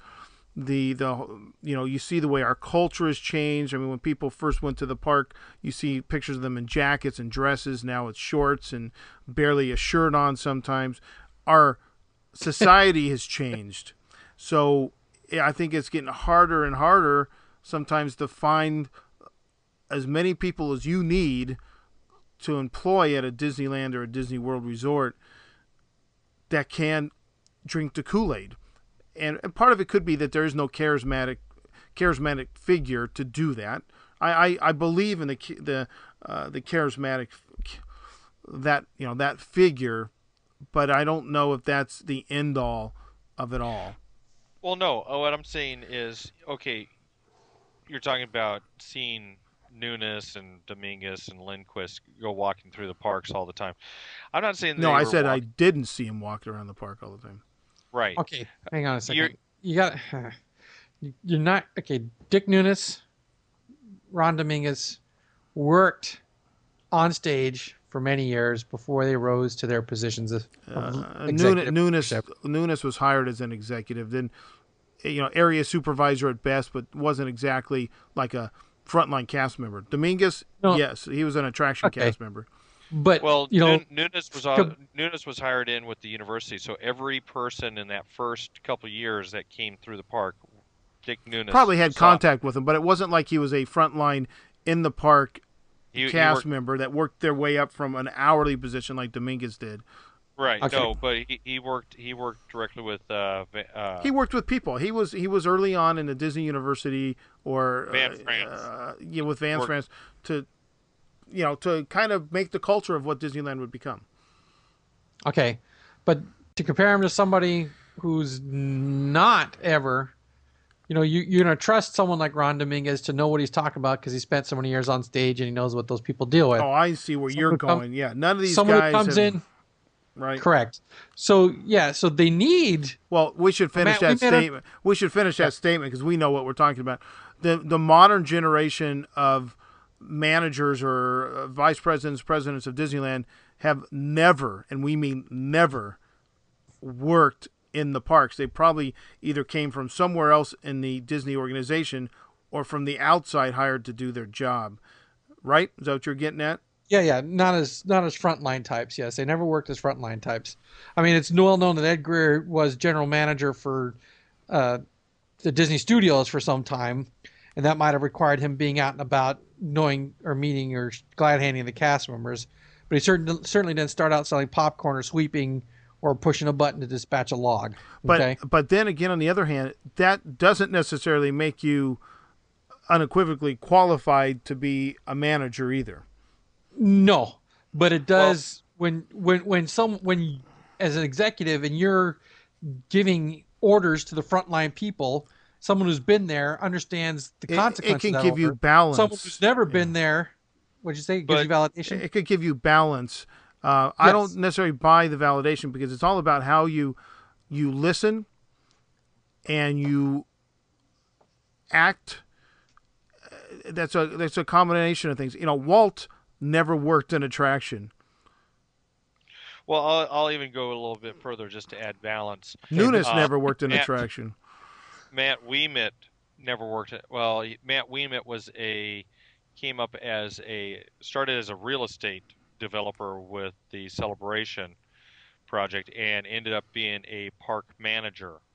So was he was frontline as far as he was a park manager, but he wasn't a hourly cast member over at Walt Disney World. But the thing is, is when you did have the people come, um, you still had your regular you know, you would have your little spiels over at the Golden Horseshoe that Ron Dominguez would be hosting something, or that Jack Lindquist would have this talk about something over in Town Square, or even at the old Videopolis stage, they would have these little meetings every now and then that were essentially they were uh, raw like raw meetings, yeah. raw raw. But the thing is, is you had those things, and granted yes, uh, you know, I've said it before, I'll say it again. We're kind of a victim of our own success, and as large as we are, you're not going to have be able to get out there as much as you, you so know, you don't, you don't guys don't do those at all anymore. Is that what you're saying? Correct. They don't do those type of things at all. They will have an interview in the line. They will have an occasional soundbite that will show up on Cast TV, but they're not out there getting into you know explaining what their vision is. They're not out there explaining what you know. Essentially, giving the pep rally feeling where it, it makes you feel like, "Hey, I'm a value here." That So they're they're making, in your opinion, they're making an assumption that you know what the company's about, and they don't have to continue to tell you this over and over and over. I don't know if that's I don't know if that's the uh, the correct way I would put it, but that is a way that could be put. Because you know, Okay. Well, uh, re- reason- how else would you reason put that? The reason is is because are you making an assumption that the that your junior management should be doing enough to uh, do, you know your junior management should be put putting enough of these pep rallies on their own to be able to do get the rah rah feeling in the troops. You know, it's the old saying that the person that leads is you know the person that leads the charge needs to be the person that's the head of the whole outfit uh, not just oh you guys go ahead i'll be right here if you need anything You mean sort of like MacArthur, Patton, uh, Monty, you need a or any yeah, of those need- where they stand need- in the back with their personality. their their their spy glasses, watching the troops die in the the front. well if you're gonna be no yeah, I'm just making a really bad analogy, but I'm, I know what you mean. You you would like to see the present person uh, given a little more rah rah, or at least maybe this. Uh, who's the number two person now? well greg emmer was number two Was. he's recently left and we now have michael o'grotten Au gratin. Okay, that's I like au gratin potatoes. So no, it's O'Brien's. But anyways, um, Well, a lot of times when Nunes was in charge, we actually heard from Dominguez because Nunes wasn't always around. But at least once a year, we had a required thing we went through that something was going on to tell people about. You know, whether uh, you know it was like, hey, we had a great year. We're looking forward to a new year. They weren't always long, but there was something going on. But you know, it's not the small family that it used to be. Like you say, you're a victim of your own success. And, and it's much harder to keep those kind of things up. And I'm sure the executives' days are much busier than the average uh, hourly in the front line probably would believe they are, whether or not they buy that they need to do all these meetings or do all these things that they do. Obviously, the, the company finds them to be important, so they, they do them. And maybe in you know, in spite of what maybe they should be doing about getting out there, and but obviously, there's the rub. What's that? there's the rub matt Ouimet did find the time to do all that type of stuff and that's why people a lot of people still look fondly upon him Well, and I say a good manager doesn't necessarily have to know every nuts and bolts about the place, but he needs to know who to where to get the right information, what questions to ask, you know, being able to empower people to do things. Uh, you know, people go to management school, right? They get out and they get a job managing uh, hardware assembly, hard drives. They don't necessarily know anything about them but they're going to learn something about them or enough to know you know that it takes so long to assemble things this and that and that and they another guy gets out of the same management school goes manages i don't know an auto plant again you don't have to know everything but you need to know what to ask who to ask how to empower people how Okay, to make people feel they're brain, important If you have half a brain, you start understanding. yeah oh no no uh, Yeah, man- totally you know, school tells you how to deal with people or whatever, but you know, after a while, if you have half a brain, you start understanding. Oh, how you know how everything's connected together. Exactly. Walt, better- they, they said when they Walt started the park, he couldn't read a blueprint. But time things got, you know, once things got really moving, next thing you know, he could read the blu- blueprints. He involved himself. He learned the process, uh, so he would know what's going on. And Well, you- yeah, a good manager should do that. If if that's not happening now, you know, do they not Well- find it important? Again, it's a cash cow. They don't have to do a lot to the park to make money. If it's simply a bean counting thing, then it's working fine for the company, but it may not Here- be fine for everybody else. Here, here's here's the thing, and you you bring up the idea of business school, which is a good one. There are several different trains of thoughts on how management should be. One of those is that a good manager just sits in his office, lets the staff do a thing, do their thing. If they need something, they can contact him and he'll take care of it. But he just sits in his office, lets them do their thing. Another one would be your micromanager, blah blah. Then there's this other school of thought that oh, and one other thing, that manager goes to all the meetings with all his senior staff so that they can give him the input that they need that of what they need so that he can take care of the job and take care of them. There's another school of thought that says that a good manager, his senior staff has their meetings and he doesn't attend those meetings. What he does is he lets them have the meeting and then they'll give him a quick little briefing on, you know, five sentences or less or less of what it means. He's going to go out and he's going to go about not to micromanage, but just to see for himself what's going on and basically, you know, press the flesh a little bit with people and make them feel good about what's because his whole thing is this whole thing is to keep his people. His whole thing is this thing. Is this thing is to keep his people working and with the central vision. Hey, by the way, where is the school of thought? Because I would like to go to that school. It sounds pretty interesting. There was actually a man, there was actually a really interesting management class I took a number of years ago, and I'll tell you more about it some other No, I just time. find you know so pet phrases that people you know school of thought is used by a lot of people, and I just I was sitting here thinking about it, really kind of drowning some of out of what you're saying. And school of thought is used a lot. I thought, you know, I wonder where that Yeah. started from. But, But- have you ever read the One Minute Manager? But let me finish this one real quick. Then you can tell me about the one minute manager. I'm not going to tell you about it. I'm just wondering if you have because uh, that management style, a lot of people would drive them crazy, but it actually works. Yeah. No, I haven't read that. To be honest. Well, go read it. Um, but the thing is, is one right? Is one wrong? No, they both are different types of management style, and I'm not going to say one's right over another because for some it might be right one way, for others it might be right this way. The way I look at it now is, is Ed Greer right or wrong in comparison to Matt Ouimet? No. He just has a different management style. It's not necessarily one I particularly care for, but he has a different style. He's, you know, uh, of how he runs things. What I do think, though, is you do need somebody that is more of a little bit of a uh, out there figurehead. How did you say it, Greg? Spokeshole? Not spokeshole, the but the charismatic of- got- leader.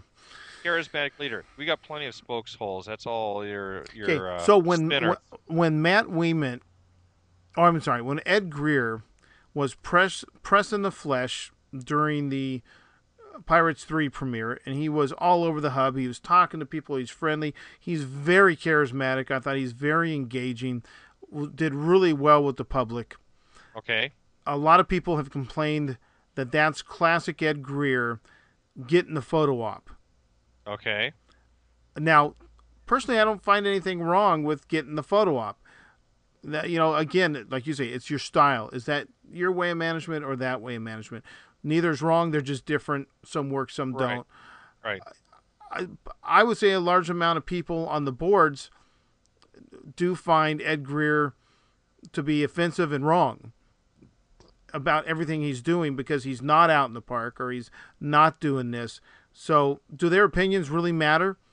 If they're on the boards and they don't work for the park, well, they are the audience that you're They're trying to sell tickets to. But then again, park attendance keeps going up and up and up. No matter what's management we've liked or disliked at the park, attendance just doesn't stop. So they can't be doing everything wrong. No, I'm not saying, and that's where I'm getting at is that there are different styles on there. But going back to the original question on the, on the letter, does Disney need somebody that's going to be the face of Disney? I think I- you sell the face of the founder and the greatest creation or the creation that got everything going, and you make the park work to the the level that that individual started with or uh, desired his company to be, and it doesn't matter who's doing it, as long as you can push those ideals and have the company buy into it and sell it to you. I think that personally, for me, that would be enough. But part of that is having the management teams in the local levels, like you're saying, to pump you up, to make you feel wanted, to make you feel that you're you're paid well enough, that everything is going right. And I don't necessarily, you know, the moguls will know who each other's moguls are in all the companies. What really the face of the Walt Disney Company should be Walt Disney I think when you know a lot of people complain that Eisner was taking the face of Disney away from Disney because it was about him, not the company. I don't. I I don't. that. I can see why they would say that. I don't know if I totally agree, but the company is Walt Disney. Uh, the company is not Eisner. It's not Iger. If you remember some recent ads for the Ford company, it was Henry Ford III, I believe, trying to talk about where Ford was going back to. Though I don't believe the Ford family actually still runs the company. I think it's a public company. I'm not really sure. Don't know that much about the auto industry. Well, it's a public company, but, But- he could still be on the board of There's, directors. there's a Ford yeah, on the board. yeah. Yes. And Yeah. They were trying to talk about they were they were showing the legacy. Here's the you know the third generation of Henry Ford saying that the company still believes in their ideals. Wouldn't it be nice to know that Diane or uh, I think there is actually a Walter something Disney that's a grandson. Grandson, which is Walter Elias Disney Miller. Yes. Okay. Wouldn't it be nice that somebody like that could actually come to the forefront now and then in a big public way? Now I know Diane's working on the the uh, museum up in the Presidio. That I would find a great thing if they they could become friendly enough and the the family was interested enough in the legacy like Roy to be kind of the new ambassador if you will to deflect, let's say, the examination of the actual CEO, as long as that CEO is making sure that the company is doing everything it can to espouse what the founder wanted. And then you have this family member who is behind them and makes you feel good that, hey, they're doing what my father started or my grandfather started. That would make me feel good. And I wouldn't Yeah. care who the leader was. my my thought is, you know, I, I agree with a lot of what you're saying on everything there. I still think though you need a Lee Iacocca. I think uh, just because, like you said, you're when you were talking about uh, Ed Greer out on the uh, Pirates red carpet, and that some people even complained about the way he's handling things. That's your audience. That's it exactly. Our audience is out there, and they're looking for a someone that they can say, "Hey, okay, there's a guy I can listen to." Not just a company going out there, but an individual person. I would guess that audience is 1%, or even maybe less than 1% of the paying public. I don't know, but hmm. regardless, I I think. Well, how many I- annual pay holes or how anal pay holes or whatever we're calling them these days? There's how many of them here in for Disneyland? I don't know the exact number. The last number I was given was 600,000. Okay, how many visitors does Disneyland get a year? According to uh, the study that just came out on uh, Al Lutz's spot was 14 million. Okay, do the math. Okay, but 14 million is also individual people coming to the day. How many times do those 600,000 people come multiple times during the year? I well, so I I have a feeling they're they're making an adjustment for annual pass holders I- unless they want to Oh, inflate their oh, numbers. No, they're not. I don't You- think you don't so. think so? First of all, first of all, no, because they'll they'll never actually divulge gate count. So you know, it's all speculation. Right. Number. But you know, they've Okay. told you over the years how many millions of people have visited Disneyland. Walt told you how many millions of people visited the first year. So uh, what I'm trying to extrapolate is you take your annual pay holders, pie holders, and you Just call them annual pass holders and quit trying to force yourself into making up a new term. I'm not trying to make up. I'm trying to think of the one that Jeff used to use all the time. But um, regardless of that, I I think there's a small percentage of the people who actually pay to come to the place every year. So the the small percentage that complains are not.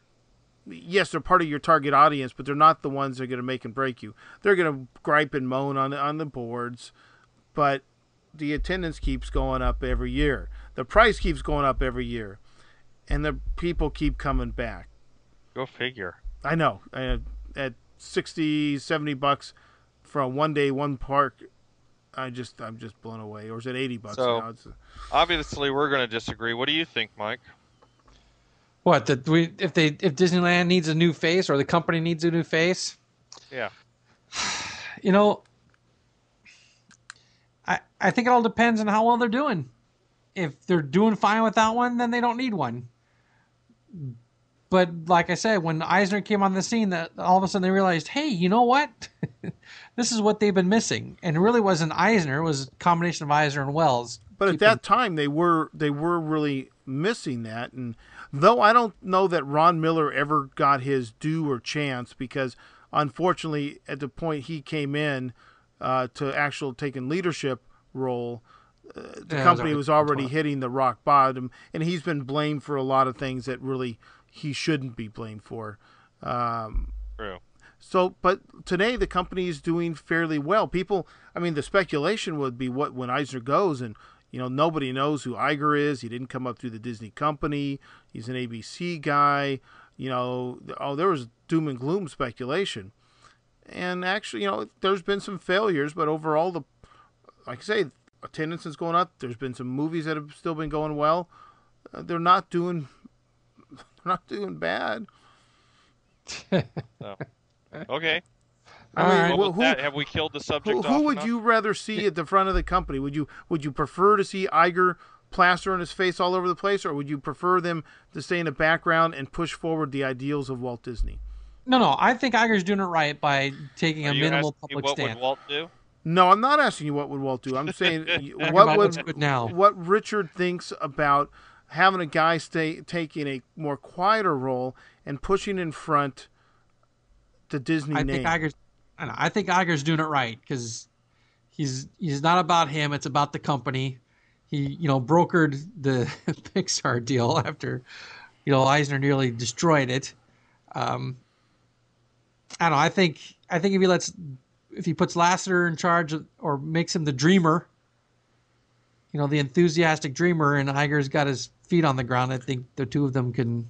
Yeah, and, and only time's going to tell on that because, like I say, we, people already have been impatient. Lasseter's been saying this. Why hasn't anything happened? I mean, you just don't pull these things out of your backside, but you know they do have a, a depository, a huge depository of attractions that never got off the ground for one or two or three or four reasons. You know, uh, usually money, no more development on it. I mean, they could pull out things like the the Western River Expedition, uh, stuff that was developed for WESTCOT. There's so much, uh, you know, Disney sees that they could take off the shelf.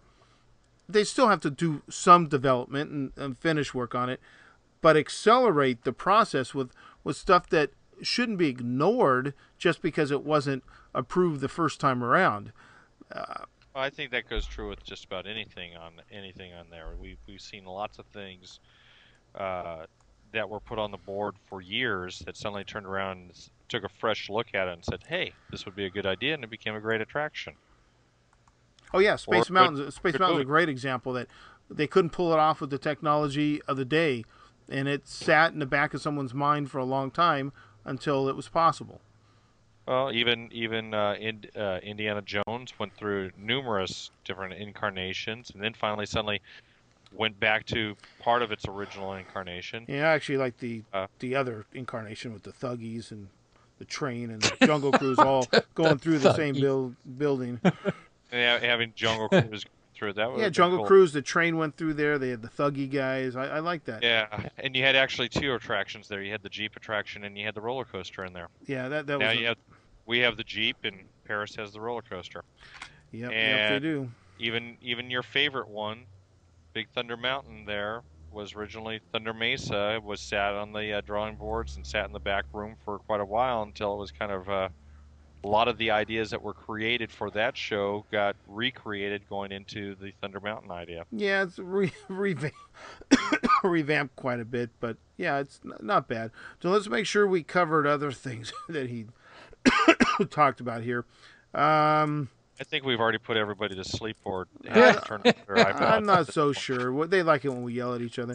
I couldn't even tell you what he looks like. I don't know that that really matters because, you know, like I say, I don't. just half the people know what Nunes looks like, We've, or we've, we've already gone through that. Let's Um, not rehash it. I don't think we have. So shut the hell up.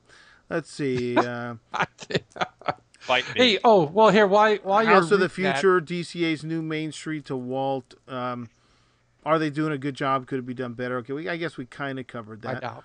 So yes, Michael, what were you going to Medfield say? College. Medfield College. Medfield College. College. Did it just come go. to you, or did you look it up? No, I'd look it up. Ah, okay, Started with the absent-minded professor. He was that was the first show that's that took place at yeah. Medfield College. Then Son of Flubber. Then the three Oh, I love the Dexter Riley, Kurt Russell, computer wore tennis shoes. Now you see him, now you don't. Strongest man in the world. And Oh, um, oh, oh, wait, wait. So, Cesar Romero was the bad guy in all three of those, by the way. yeah, oh, yes, you're right. The the other one, um, he was in the ones with, um, Herbie. Fred Murray. well, not only Herbie, but he was in the uh, Flubber Son of Flubber with, Oh, um, sorry. Yeah. Fred uh, MacMurray. Fred. Thank you, Fred MacMurray. Same same college name with Fred and with, um, yeah, yeah.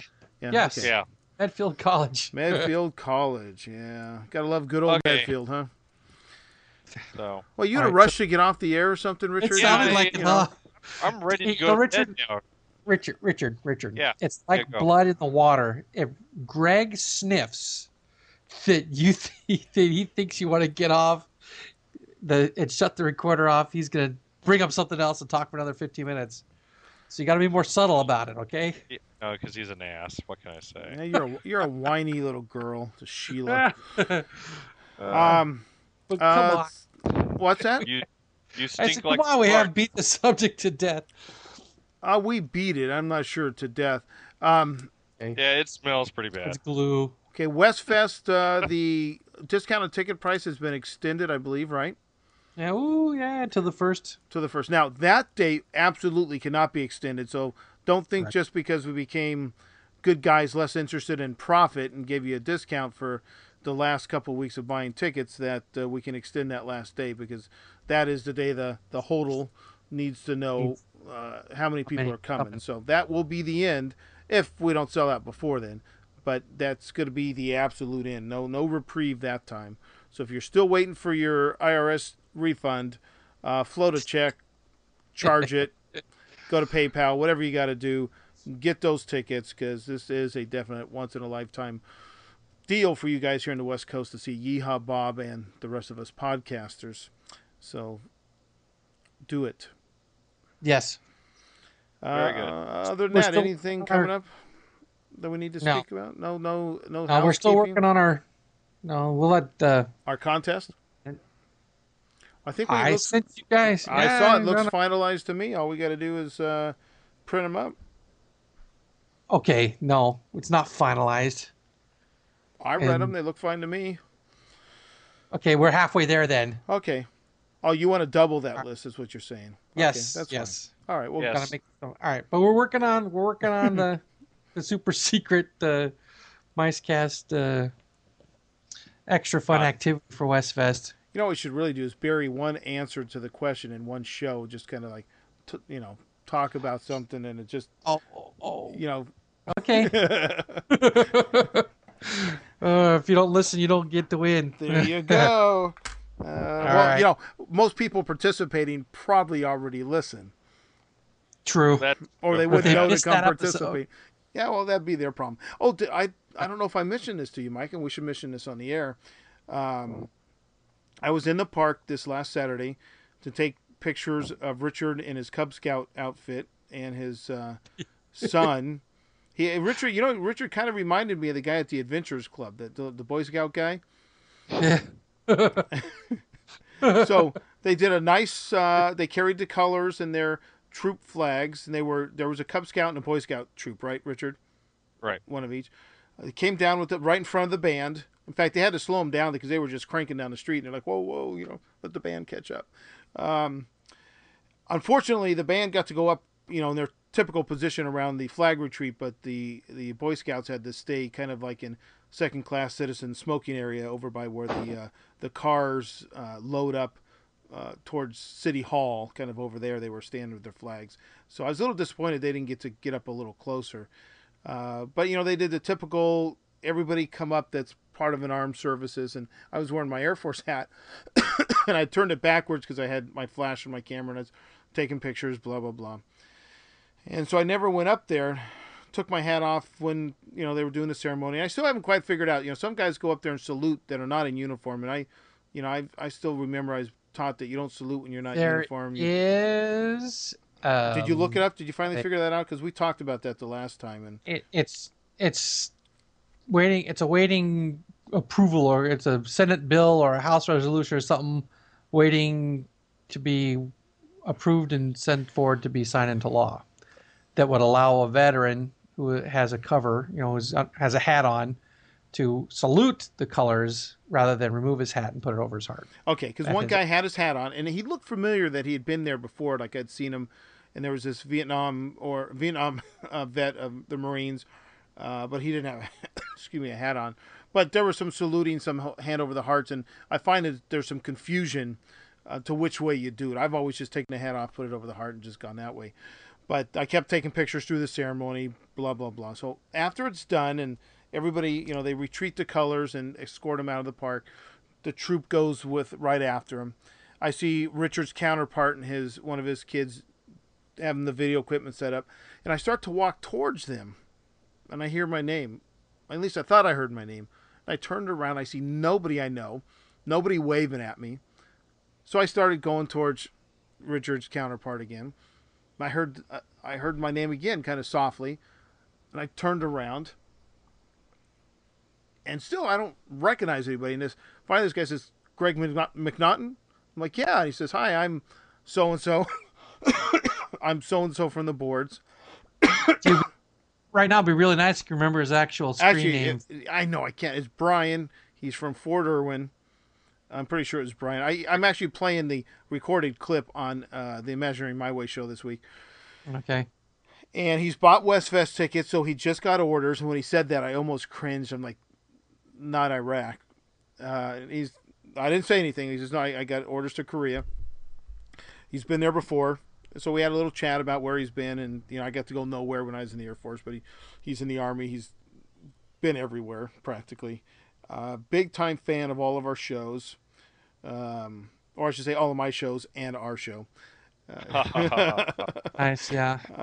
Pam, so it was it was odd and nice to meet somebody in the park. It doesn't happen often. He says he's been on the lookout for us for a while when he comes to the park, and I didn't have anything on me to identify me as uh, MiceCast or IMW or anything.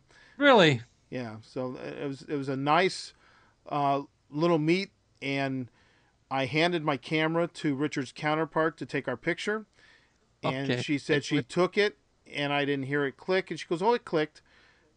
I didn't check it then. I waited to check it later. Not there. So I don't know what she pushed or thought clicked, but it didn't click. So I was a little bummed on that.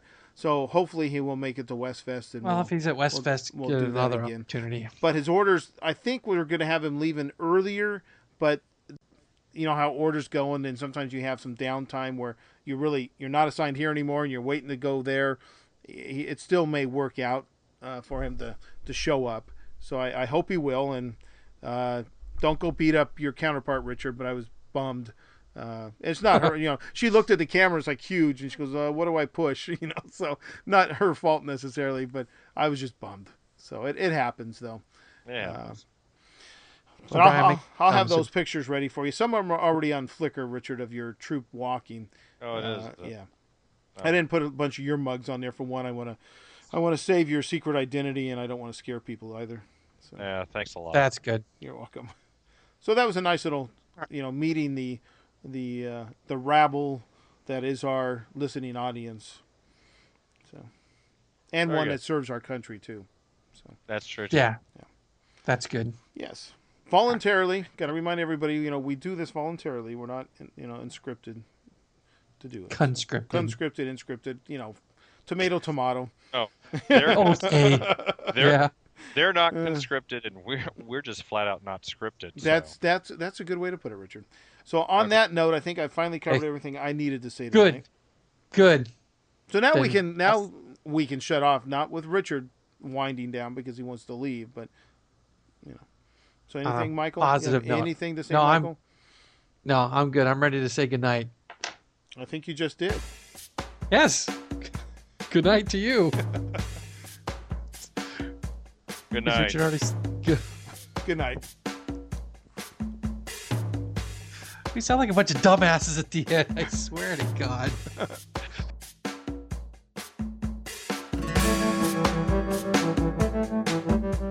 Thank you for listening to this episode of Micecast, your source for Disney discussion with an attitude. Even though the guys would never dream of doing any real research for the topics they discuss on the show, they do their homework when it comes to their advertisers. If you're planning a vacation to Walt Disney World, your one stop planning headquarters is Orlando Vacation. Let the staff at Orlando Vacation, people who actually know what they're talking about, make your next Walt Disney World trip an easy one. To contact Orlando Vacation, click their link at micecast.com.